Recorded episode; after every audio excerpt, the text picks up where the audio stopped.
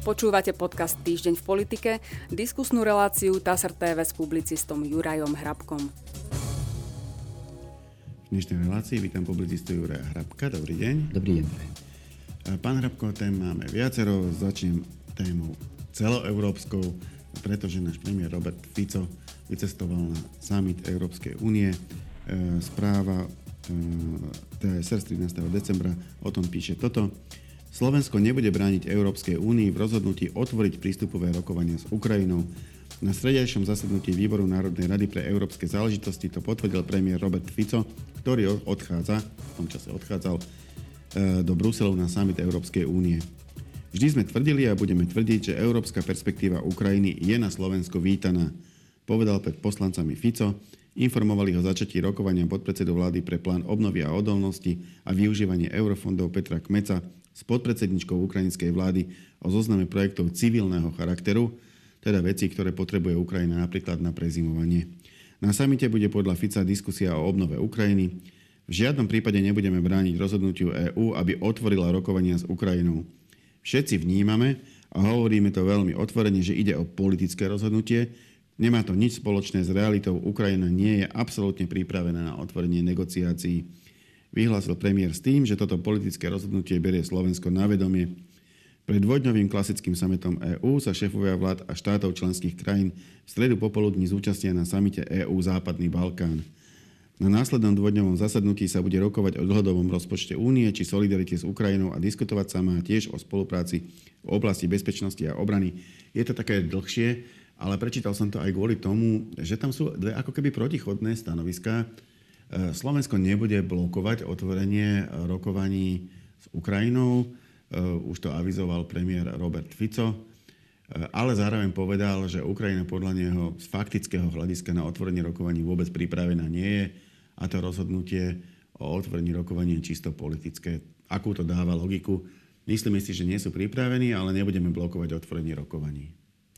No práve preto ja si myslím, že v tom je tá logika politická v tom, že ide o politické rozhodnutie, ktoré s realitou má ešte veľmi ďaleko, čo sa týka vstupu Ukrajiny do Európskej únie. To potrvá ešte roky, ak vôbec niekedy Ukrajina do Európskej únie vstúpi. Napríklad Turecko úplne zamrzlo, naozaj roky sa rokovalo, posúvali sa tie rokovania. E, zastalo to nevyzerá, že že by sa e, vstup Turecka do únie nejako priblížil. Veď, veď isté, ale tak ja som to nemyslel v zlom, mm. alebo v tom, že Ukrajina by nemala vstúpiť do Európskej únie, ak splňa podmienky, tak bolo by iba dobre, ak by vstúpila do, do Európskej únie, ale je to naozaj ešte beh na veľmi dlhé trate.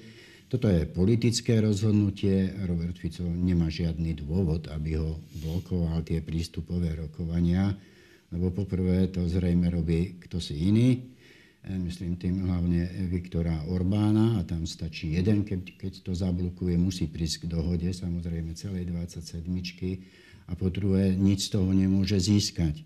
Z tohto hľadiska je to jednoducho dobrý, správny, politický, pragmatický aj prezieravý postoj.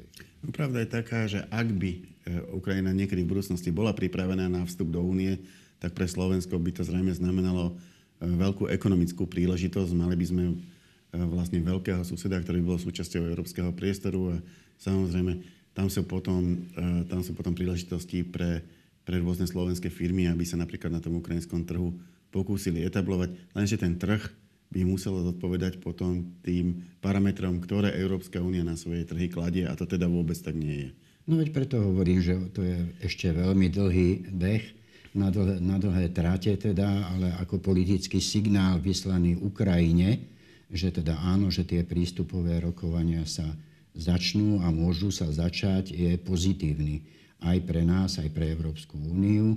Ako, ako takú a samozrejme najmä pre Ukrajinu, aby sa naozaj snažila tie podmienky, ktoré sú dané a ktorým sa nedá jednoducho, jednoducho vyhnúť, aby ich začala plniť, aby ich plnila a keď ich splní, potom bude zase ďalšia debata o tom, či vstúpiť alebo nevstúpiť do Európskej únie. Ale to je o niekoľko rokov. Mimochodom ešte tam e, v tej správe sa spomína aj ten balkánsky summit. Tam je niekoľko štátov, tuším 6, ktoré rokujú s Európskou úniou o vstupe. E, a sú teda v rôznych štádiách tých prístupových rokovaní. Myslím si, že v nejakom štádiu je Srbsko, ale zase v inom štádiu je Bosna a Hercegovina, ktorá neviem, že, či ich už vôbec otvorila.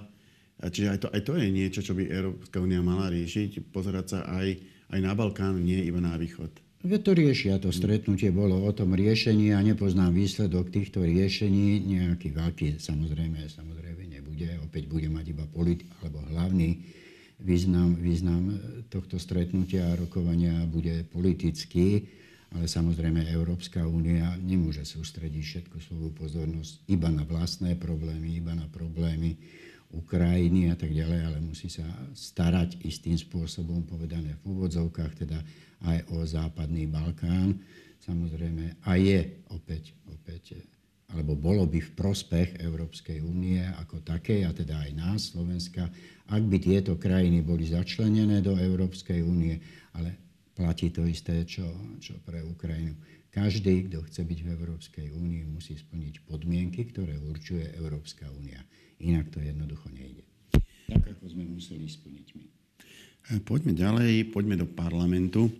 E, toto je správa z 13. decembra. Do programu aktuálnej schôdze Národnej rady príbudol, príbudol návrh štátneho rozpočtu.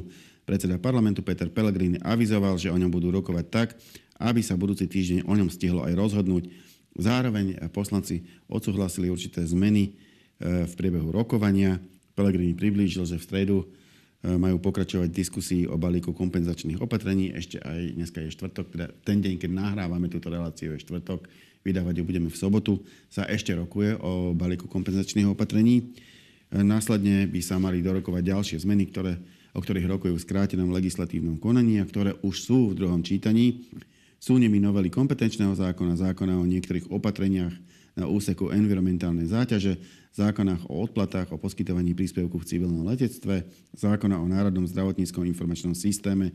Po prerokovaní týchto piatich bodov Pelegrini avizoval 5-hodinovú prestávku na rokovanie výborov a následne by mala prísť nové diskusia o štátnom rozpočte. E, to, čo ma zaujalo, e, jednoznačne koalícia predradila štátny rozpočet aj otázke e, rušenia úradu špeciálnej prokuratúry, ktorá je povedzme, že veľmi kontroverzná a práve bola vládna koalícia kritizovaná, že to robí skrátenom legislatívnom konaní, čo, v čom bude asi aj pokračovať. Ale, ale rozhodne sa s tým až tak neponáhla, ako sa v prvej chvíli javilo. E, rozpočet sa zdá byť ako keby horúcejší. E, prečo? Lebo mohli mať tú, tú USP rýchlejšie z krku, akoby. E, e, takto sa to bude ťahať dlhšie, ale stihnú skôr urobiť rozpočet. Áno, je to z jednoduchého dôvodu podľa mňa, pretože štátny rozpočet je určite dôležitejší pre vládnu koalíciu ako rušenie, rušenie špeciálnej prokuratúry. Každá vláda, hovorili sme, pokiaľ si dobre spomínam, aj minulé už o štátnom rozpočte, sa vyhýba rozpočtovému provizóriu, pretože provizórium znamená pre hociakú vládu isté určenie mantinelov, ktorých sa musí pohybovať potom následne, isté obmedzenie finančných, finančných tokov, s ktorými chce vláda narábať a jednoducho pre vládu je naozaj dôležitejšie schválenie návrhu štátneho rozpočtu ako rušenie špeciálnej prokuratúry. To naozaj, naozaj počká, ako môžu počkať všetky ostatné veci. A samozrejme vládna koalícia napriek tomu, čo je teraz v parlamente, kde prevládajú hlavne emócie a kde mimo vládne strany robia obštrukciu, má dostatok prostriedkov na to, aby ten návrh štátneho rozpočtu do konca roka, do konca roka schválila. Uvidíme sami, ako si s tým, s tým poradia, ale tých prostriedkov má viacero. No, čo sa týka tej špeciálnej prokuratúry, e, snaží sa opozícia vyviať tlak aj v parlamente, e, aj na uliciach. Zorganizovala dve demonstrácie už v tejto veci a e, snažia sa apelovať aj na Európsku úniu. E, vyžiadali si rokovanie v pléne Európskeho parlamentu, kde teda, ak som to správne pochopil, povedali svoj názor tak poslanci za opozíciu, ako aj poslanci za smer. Tak to asi nejako asi aj skončilo, ale prebehlo to tam. Toto všetko teraz na chvíľku bude zase vedľa, nabok, lebo sa bude riešiť rozpočet, ale potom sa to zase vráti. Otázka je, že aký, aký veľký význam majú tieto ako keby protitlaky zo strany opozície. Vyzerá, že tá vládna koalícia je rozhodnutá to USP zrušiť. Tie demonstrácie, veľmi sa diskutuje, či sú veľké alebo malé. Ja som si počítal tie strany, ktoré zvolili demonstráciu, majú v Bratislavskom kraji 200 tisíc voličov. A či sa ich podarilo zmobilizovať 1% alebo 5%, čo 5% sú ich tie najvyššie odhady, tak či onak to zase nie je až také niečo obrovské, aby sa tým niečo menilo. E, napriek tomu sa teda o to snažia. Čo sa tým dá reálne dosiahnuť? Zrejme nie nezabrania zrušeniu USP, ale možno získajú, ja neviem, mobilizáciu svojich voličov pred prezidentskými voľbami. E, na čo im to môže byť dobré? No, vždy je dobré, keď politické strany dokážu svojich prívržencov, sympatizantov, voličov dotiahnuť do ulic, pretože aj oni potrebujú podporu a podporu svojich voličov a sympatizovan k tým krokom, ktoré, ktoré chystajú a pripravujú. Ja si nemyslím, že to je koniec, pokiaľ viem, tak takisto ešte avizujú nejaké, nejaké protestné demonstrácie. Teraz naražam na ten parlament, kto, to, o ktorom hovoríte, že teraz prejde pozornosť na návrh štátneho rozpočtu, no, keďže pre vládnu koalíciu je to, je to prioritou, čo je naozaj, naozaj aj tak. Napriek tomu ja si myslím, že venovať pozornosť treba protestom, aj keď protestuje 10 ľudí, aj keď protestuje jeden človek, že prečo vlastne protestuje. Pravdou je, že Bratislava a Košice sú baštou progresívneho Slovenska, aj SAS, e, takže tam nie je ten problém, ale to nezáleží od toho, koľko ľudí príde, či ich príde veľa, či ich príde málo, záleží od toho, čoho sa dožadujú a čo chcú. Mohlo by, mohlo, mohlo by, mohli by spraviť napríklad takú vec, že by, však majú to nakoniec eh, primátora Bratislavy, pána Vala, ktorý hrá v populárnej skupine Para, mohli by prísť zadarmo zahrať na tú demonstráciu, možno zoženú aj nejaké ďalšie kapely. Keď tam bude zadarmo koncert, príde viacej ľudí. Predsa len to eh, naozaj, zatiaľ to ako z môjho pohľadu nebolo veľmi veľké, aj keď oni, oni to hodnotia inak. Podľa mňa to bolo dosť, dosť mm. veľké, ale však názory na to, koľko mm. ľudí treba, koľko ľudí tam bolo, mm. sú rôzne. Ja chcem zdôrazniť už aj to, že treba venovať pozornosť aj jednému človeku, voči čomu a kvôli čomu vlastne protestuje, pretože aj jeden môže mať závažný dôvod na taký protest a malo by sa mu venovať. Ja si myslím, že to námestie, aspoň ja, čo som videl, zábery bolo plné a nechoďme naozaj do toho, či tam bolo presne taký počet ľudí a či ich malo byť a mohlo byť viacej. To, čo hovoríte, určite, keby tam nevystupovali nejaké kapely, tak by to pritiahlo ešte viac ľudí, pretože ľudia samozrejme majú radi zábavu, keď je, keď je aj zadarmo, tak obzvlášť, ale to nič nerieši na tom, že tie veci treba riešiť v parlamente, že parlament je to miesto, kde sa tie veci aj riešiť budú. Ja ale, v tejto, chvíli, ale v tejto hovoril... chvíli je to v parlamente tak, že e, väčšinu majú koaličné, nakoniec je to štandardný stav, e, koaličné strany majú väčšinu, e, inak to zrušenie USP E, myslím, že hlas to formuloval úplne presne, že budú debatovať o tom, či by sa to nemalo celkom zrušiť, ale e, zmeny e, v USP avizovali všetky tri. Tam naozaj nedá sa povedať, že pred voľbami sa tvárili, že ponechajú USP tak, ako je a teraz po voľbách otočili. Robia presne to, čo hovorili aj pred voľbami. Robia presne to, čo hovorí pred voľbami a ak chcete, môžeme sa k tomu neustále vrátiť. Ja si myslím, že bolo veľkou, veľkou chybou z akéhokoľvek hľadiska, či morálneho, politického, stranického, vecného, akéhokoľvek zoberiete, že Daniel Lipšic stal e, prokurátorom špeciálnej prokurátory vzhľadom na jeho minulosť a najmä vzhľadom na to, že bol právoplatne odsúdený, keď do tej funkcie nastupoval. Nemusíme to rozoberať, ak nechcete dlhšie.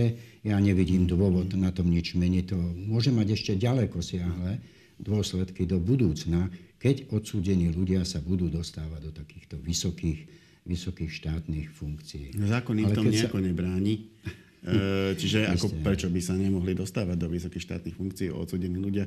On bol vtedy, myslím, že aj vo výkone podmienečného trestu, ale naozaj... Akože... Vo výkone podmienečného trestu s probačným dohľadom, ale čo je dôležité, bol právoplatne odsúdený. Pozrite sa, no tak zákon nezakazuje ani nikomu e, rýpať sa v nose a predsa len sa to na verejnosti nemá robiť ani to. Žiadny rozumný človek jednoducho, jednoducho nerobí. Zákon naozaj nepostihuje všetko možné, čo je. a aké prípady môžu nastať. Ja hovorím, že toto čo urobila minulá vládna koalícia, môže mať ešte ďaleko siahle následky, pretože keď to preženiem, no tak sa môže stať, že raz ráno sa zobudíme a na čele štátu všetko budú stáť právoplatne odsúdení ľudia. A to zrejme asi nikto z nás si neželá ani nechce. Je to precedens, ktorý sa urobil.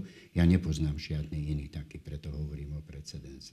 Keď sa vrátim k tomu VŠP, no tak ide na vedľajšiu kolaj, to je úplne úplne zjavné a pochopiteľné, že návrh zákona o štátnom rozpočte má prednosť pre vládnu koalíciu, kedy sa zruší a bude rušiť špeciálna prokuratúra.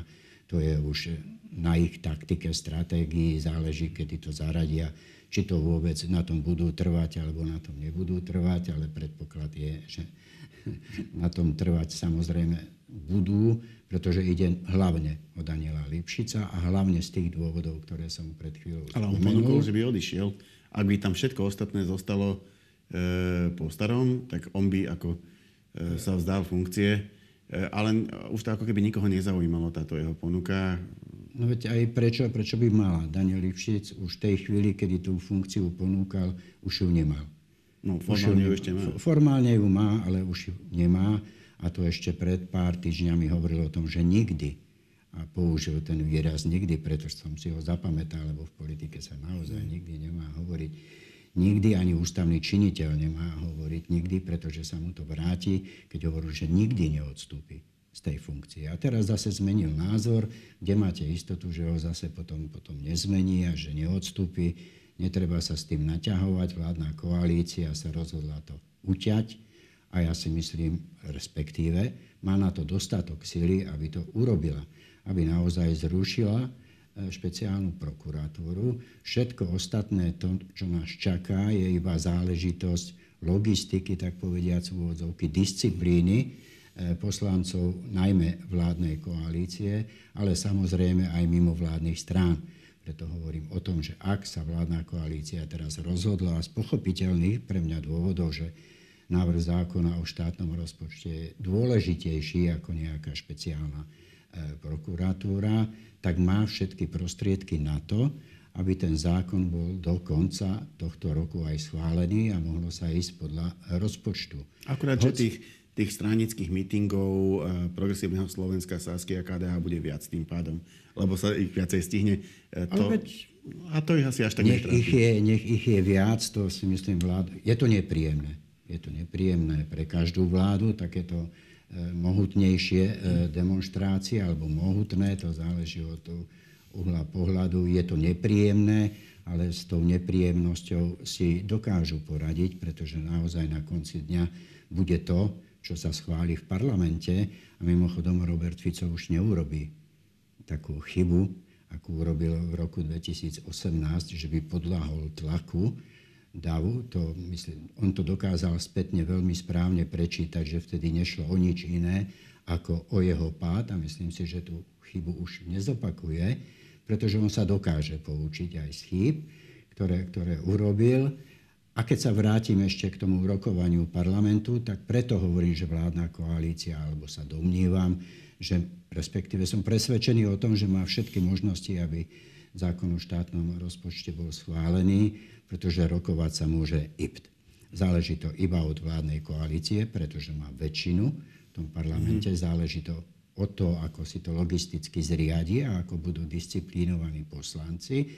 Ale vzhľadom na to, čo sa aj dialo v minulom volebnom období, kedy parlament rokoval aj v sobotu, aj v nedelu, tak by nebolo žiadnym prekvapením ani to, ak by sa o rozpočte rokovalo aj v sobotu, aj v nedelu, jednoducho IPT, kým by nebolo dorokované a ten časový priestor do konca roka je dostatočne dlhý na to, aby sa naozaj vyrozprával každý, kto chce. Pričom koalícia to má teraz uľahčené v tom, že ona nemusí byť ani prítomná. Jej tam stačí striedať zo pár, mm. zo pár poslancov, pretože vyrozprávať sa musia mimovládne strany. Nebudú rozprávať, bude to veľmi rýchlo ukončené, celá rozpráva a pristúpi sa k hlasovaniu. A samozrejme za tej podmienky, že nemôže viesť schôdzu podpredseda Šimečka, pretože právomoci predsedajúceho nejaké tam sú a mohlo by sa to viacej naťahovať. Ale tu je vládna koalícia podľa mňa v komfortnej komfortnej situácii. A rovnako to tak bude aj po, keď príde čas na rušenie špeciálnej prokuratúry. Ale to by som ja na teraz odsunul vôbec, lebo tá priorita je naozaj e, zákon o štátnom rozpočte. A uvidíme, ako tie demonstrácie budú prebiehať. Je v poriadku, že sú, je v poriadku, že ľudia aj takýmto spôsobom môžu vyslovovať slobodne, slobodne svoj názor. Vidíme to ústredné heslo, ktoré tam je. Oni musia byť frustrovaní zákonite, zákonite, pretože jednak prehrali voľby, a teraz hovorím o PS aj SAS a spolu a z KDH, prehrali voľby a navyše môžu byť a musia byť frustrovaní aj z toho, že sa im nepodarilo zložiť vládnu e, koalíciu. A tam už jedno vyplýva z druhého. Ja, ja, e, ja na mieste progresívneho Slovenska by som teda frustrovaný nebol. Podaril sa im výborný volebný výsledok, boli druhou najsilnejšou stranou v týchto parlamentných voľbách zložiť koalíciu sa im nepodarilo podobne z dvoch dôvodov a ten hlavný bol, že boli druhou najsilnejšou stranou a nie najsilnejšou. To znamená, mali automaticky horšiu pozíciu. A ten druhý problém je táto USP, pretože e, sa mi zdá, že tieto tri strany, ktoré majú v parlamente väčšinu, jednoducho e, chcú tú situáciu riešiť diametrálne odlišne ako PSK, veď to aj vidíme teraz na, na, na celom tom politickom vývoji. Ak sa nevedeli dohodnúť na tomto, no tak vládna koalícia akomkoľvek e, nebola jednoducho reálna. Áno, je to jeden uhol pohľadu, ale iba ho doplním. Ambície progresívneho Slovenska boli väčšie predsa po oznámení výsledku volie, pretože sa snažili zložiť vládnu koalíciu, ale jednoducho to politicky nedokázali. A to, ak by som mal byť tvrdý, tak by som povedal, že sa snažili aj politicky korumpovať Petra Pellegriniho a hlas, pretože to, čo mu núkali, aké postavenie, aké posty, aké rozloženie moci, vôbec nezodpovedalo volebným výsledkom. Niekto si dovolím ako Nie som taký tvrdý. lebo v takom Áno, prípade sa, sa politicky páči. korumpujú neustále. Proste politici vždy vytvárajú dohody a tie dohody sa musia opierať o nejakú politickú realitu. Politická realita bola taká, že progresívne Slovensko bez Petra Pellegriniho nevedelo zložiť vládnu koalíciu, ale Peter Pellegrini bez progresívneho Slovenska vedel e, do takéto koalície vstúpiť. To znamená, on mal na výber, oni nie, e, museli ponúknuť viac. Ja si myslím, že to je taký politický štandard. Už keď toto by sme nazývali politickou korupciou, tak potom, potom je tam všade korupcia a neustále korupcia, lebo neustále sa na niečom dohadujú, niekto niečo ponúka, niekto súhlasí, nesúhlasí, dohodnú sa, nedohodnú je to predsa politika. Záleží o to, ako čítame výsledky volieb a čo očakávame od výsledku volieb a čo sme videli, aké ponuky dostával Peter Pellegrini od progresívneho Slovenska. Veď to nie je žiadne tajomstvo. Vieme, že dostal aj ponuku byť predsedom vlády. A to už, je, to už by bolo úplne, úplne znehodnotenie, ale poviem to v úvodzovkách, eh, volebných výsledkov, alebo povedzať vôle ľudy. Vôle ľudu takémuto niečomu samozrejme môže prísť v rámci, v rámci eh, politických rozhovorov, ak sa na tom dokážu tie politické strany zhodnúť. Výťaz volieb nemusí zložiť vládu, veď to všetci veľmi dobre vieme, veď sme to všetci zažili opakovane aj Robertovi Ficovi, nielen Vladimirovi Mečiarovi sa stalo, že nezložil vládu, hoci bol volebným výťazom.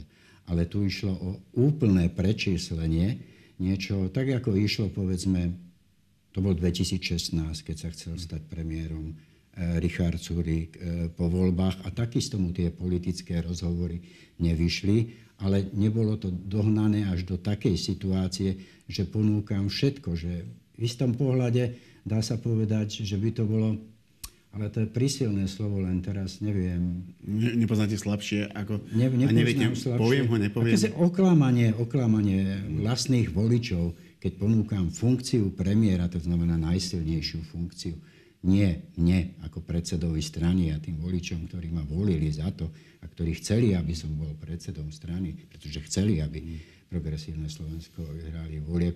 Tam to bolo, bolo ešte oveľa viac ako, ako funkcia premiéra. A myslím si, že to sme dosť veľa, veľa odbočili. Mám tu, mám tu ešte minimálne jednu tému, ktorú by som určite chcel. E, množia sa nám už prezidentskí kandidáti. My sme sa rozprávali v poslednej debate, že je tá, že je tá kampaň do volieb prezidenta prekrytá ešte riešením výsledkov volieb. parlamentné voľby boli relatívne neskoro, to znamená teraz prichádza k výmene moci, ktorá politikov zaujíma viacej ako prezidentské voľby a tá kampaň v podstate ostala dosť v úzadí, ale rozbieha sa napriek tomu, že ešte pred Vianocami. Mám tu poznamenané, že prezidentskú kandidatúru ohlásil líder mimoparlamentnej strany Aliancia Christian Foro. Zvažuje ju aj bývalý prezident policajného zboru Štefan Hamran. Predseda Slovenskej národnej strany Andrej Danko zase vyhlásil, že oni zase nemôžu čakať do polovice januára na rozhodnutie Petra Pellegriniho, z čoho mi logicky vyplýva, že pokiaľ Peter Pellegrini nezmení svoje rozhodnutie, že sa vyjadrí až, až e, po sviatkoch, e, tak možno sa nás v priebehu sviatkov príde s vlastným kandidátom. E, ako hodnotíte tento vývoj v tejto téme? Každý má právo kandidovať na funkciu prezidenta, pokiaľ splňa zákonom dané podmienky. To znamená, že môže naozaj kandidovať každý, keď hovorím každý, hoci aj neznámy, známy, menej známy, to je jedno. Dôležité je, aby boli, boli splnené podmienky, ktoré pre tú kandidatúru sú dané. No ale čuduj sa svete, Urči, kandidatúru zatiaľ neohlásil Igor Matovič. Je, z môjho pohľadu je to až prekvapivé, e, pretože rozprával som sa tu s pánom Žíchom. E, tá kandidatúra na post e, prezidenta neznamená len to, že buď vyhráte alebo nevyhráte, ale dosť získate mediálnu pozornosť Eh, pomerne veľkú, dostanete sa do veľkých televízií, do veľkých debát. O mediálnu pozornosť líder Hnutia Slovensko vždy veľmi stál. A takto by ju ľahko získal, ale zatiaľ, eh, zatiaľ nič. Eh, prečo, prečo, prečo teda sa, sa do tohto súboja zatiaľ neprihlásil? No ale veď zatiaľ ani neboli vyhlásené prezidentské voľby, takže ak by som vás mal chytať za slovo, hmm. tak sa nemá kam prihlásiť. Hmm. Takže na čo, na čo by to aj oznamoval, ak chce urobiť takýto, takýto politický krok. Pozrite sa, tá kampaň už beží. Jednoducho prezidentská kampaň beží. Aj o tom sme hovorili, pokiaľ si dobre spomínam, všetky tie dôchodky, hypotéky a tie veci, tie sociálne opatrenia, ak to tak môžem povedať, sú súčasťou kampane Petra Pellegriniho. Rovnako ako aj tieto protesty, ktoré teraz e, zažívame, na námestiach sú súčasťou kampane Ivana Korčoka. Veď to nie je žiadne tajomstvo, to sa dá veľmi, veľmi ľahko prečítať. A tí ostatní kandidáti, áno, ja to zopakujem, teraz som si spomenul, budú iba do počtu. Tam nevyrastie. To je príklad, čo ste aj vyhovorili predsedu Aliancie. On, pod, on samozrejme chcel by vyhrať tie voľby, ale nemá na to, aby ich vyhral, ale presne tak on ide kandidovať preto, jednak aby ukázal, že strana tu je, existuje, má svojho vlastného kandidáta, ale bude podporovať nejakým spôsobom tú stranu, bude ju dostávať do povedomia, hlavne preto, že vtedy máte naozaj ten mediálny priestor, tak povediať, zadarmo. A krátko potom budú eurovoľby. A blížia, to som chcel práve povedať, E, voľby do Európskeho parlamentu, čiže to už sa bude spájať aj s týmto. Preto aj niektoré ostatné strany možno postavia, alebo zrejme postavia svojho kandidáta. Tých kandidátov bolo vždy viacero, či si spomenieme predchádzajúce voľby alebo predpredchádzajúce voľby prezidenta. To je jedno a každý tam ide za svojím účelom. Niekto potrebuje posilniť svoje ego, že sa bude prezentovať v televízii, ktorú dostane zadarmo a v rozhlase a bude tam prezentovať svoje názory, ale relevantní kandidáti tam nie sú. Relevantní kandidáti sú dvaja a tak to zrejme zostane. Igor Matovič, ak sa na neho pýtate, má ešte čas. Opakujem, voľby ešte neboli e, vyhlásené.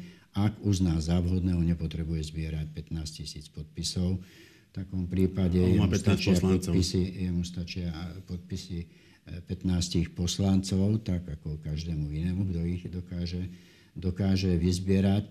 Ale a či to urobí, či to neurobí, zrejme, zrejme ja si myslím, že jeho hnutie nejakého kandidáta postaví alebo podporí, pretože Igor Matovič a jeho hnutie je aktuálne politicky bezvýznamné a bezmocné. Naplnili sa tie, tie slova, čo som tu hovoril nedávno, že jeho nepotrebuje predsa ani vládna koalícia a nepotrebujú ho ani mimovládne strany ktoré sami o sebe majú tri poslanecké kluby, čo je výhodné v niektorých situáciách v parlamente. Nepotrebujú jednoducho ani Igora Matoviča, ani jeho hnutie. On stráca svoju významnosť. Stáva sa bezmocným a bezvýznamným. je odsunutý na druhú kolaj aj samotnými mimovládnymi strémy, čo je samozrejme pre, ne, pre neho veľmi nepríjemné. Ďakujem pekne. To bola posledná otázka a posledná odpoveď našej dnešnej debaty. Ja sa účastne ďakujem Jurajovi Hrabkovi. Ja ďakujem za pozvanie. A my sa v našej relácii opäť stretneme na budúci týždeň. Dovidenia. thank you